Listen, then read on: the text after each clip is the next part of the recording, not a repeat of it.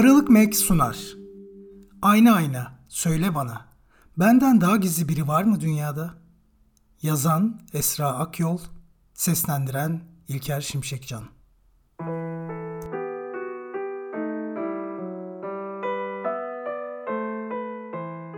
Aynalar bize bedenimizin görüntüsünü yansıtırlar.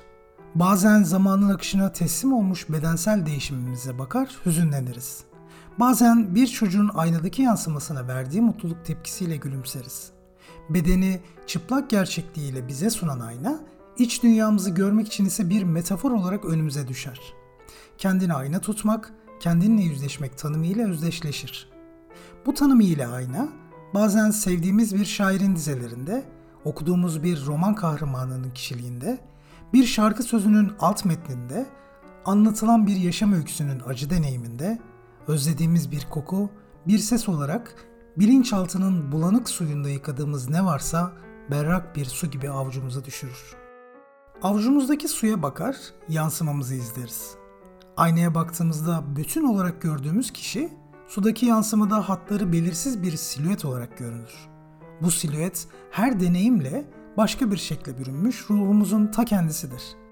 Bedenimizin sınırları belli netliğine karşı parçalanmışlığı ile bize meydan okur. Şimdi bu suyu henüz 23 yaşındayken yaşadığı binanın penceresinden kendini boşluğa bırakarak yaşamına son veren Francesca Woodman'ın avuçlarına döküp yansımasını izleyelim. 1958 yılında Amerika'da dünyaya gelen Woodman fotoğraf çekmeye 13 yaşında başlar. İç dünyasını bedeni üzerinden anlatmaya çalıştığı fotoğrafları ile burs kazanıp Roma'ya gider ve burada ilk kişisel sergisini açar. Fotoğraflarına bakıldığında onu intihara sürükleyen depresyonun izlerini görmek mümkündür. Kişinin his, düşünce ve eylemlerini olumsuz etkileyen tıbbi bir hastalık olan depresyonun çıkış noktaları çoğu insanda benzer nitelikli olsa da kişinin kendi özelinde değerlendirilecek bir durumdur. Woodman'ı bunalıma sürükleyen nedenleri bilmiyoruz. Ama düşünce tarihi bize determinist yaklaşım dışında da aydınlatıcı bilgiler sunar. Alman düşünür Martin Heidegger insan yaşamını ikiye ayırır. Özgün ve özgün olmayan. Sonsuz ilişkiler ağında rutin yaşamımızın gerekliliklerini yerine getirerek kaygılarımızdan uzaklaşırız. Ne zaman ki zihnimiz özgürleşir, o zaman varoluşumuz anlam kazanır. Bu anlam toplumun genel kabulüne aykırı bir anlamdır. Aidiyetin konfor alanından çıkıp benliğini ortaya koyan, yaşamı, ilişkileri sorgulayan, sınırsız bir düşünme biçimidir. Heidegger'e göre bu özgün bir yaşamın tanımıdır. Buradan hareketle Woodman'ın özgün bir yaşama erken yaşta geçtiğini ve dünyanın karanlık tarafıyla erken yüzleştiğini söyleyebiliriz.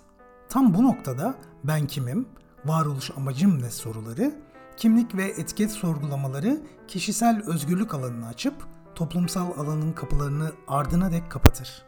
Sistem uyum sağlayanları anlamsız fakat sorunsuz bir yaşam vaadinde bulunurken uyumsuzları ötekileştirir. Bunu söylem ya da eylemlerle yapmaz. Bir akış halinde yalnızlaştırarak yapar. Akış, akıntıyı, akıntıya karşı gelmek yorgunluğu ve tükenmişliği beraberinde getirir. Ve en nihayetinde nefessiz kalıncaya kadar ruhu örseler. Örselenmiş ruh kendini ifade edecek kanallar arar kendine.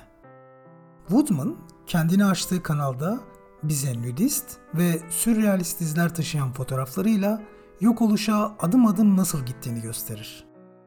Woodman'ın bedeni iç dünyasını yansıtmak için ayna görevi görür. Dolabın altına sıkışmış bir beden fotoğrafı ile ruhunda taşıdığı yükü, sırtını duvara dönmüş çıplak fotoğrafında küskünlüğünü görürüz. Şöminenin içinden eğilip bakan bir çift göz, duvar kağıtları, mutfak dolapları arasında çıkan uzuvlarıyla nesnelere yönelttiği soyut anlamlar, ölümüne yakın silikleşen portreleri, kulaklarımızı sağır eden görülme ve anlaşılma çığlıkları gibidir. Sen evrende bir nokta kadar kapladığın hacminin ağırlığına dayanamayıp gittiğin günden beri değişen hiçbir şey yok. Bakıyor, görmüyor, işitiyor ama duymuyoruz. Fotoğraflarına her baktığımda aklıma gelen satırlarla naif ruhuna saygıyla. Ey dostum, göründüğüm gibi değilim ben. Görünen üzerime giydiğim giysiden beni senin sorgulamalarından, seni benim ihmalimden koruyan özenle örülmüş bir giysiden ibarettir. Sen benim denizlerde yol alan düşüncelerimi anlayamazsın. Ben de anlamanı beklemem. Denizlerde bir başıma olmak isterim ben. Halil Cibran, Meczup Aralık Mek sundu.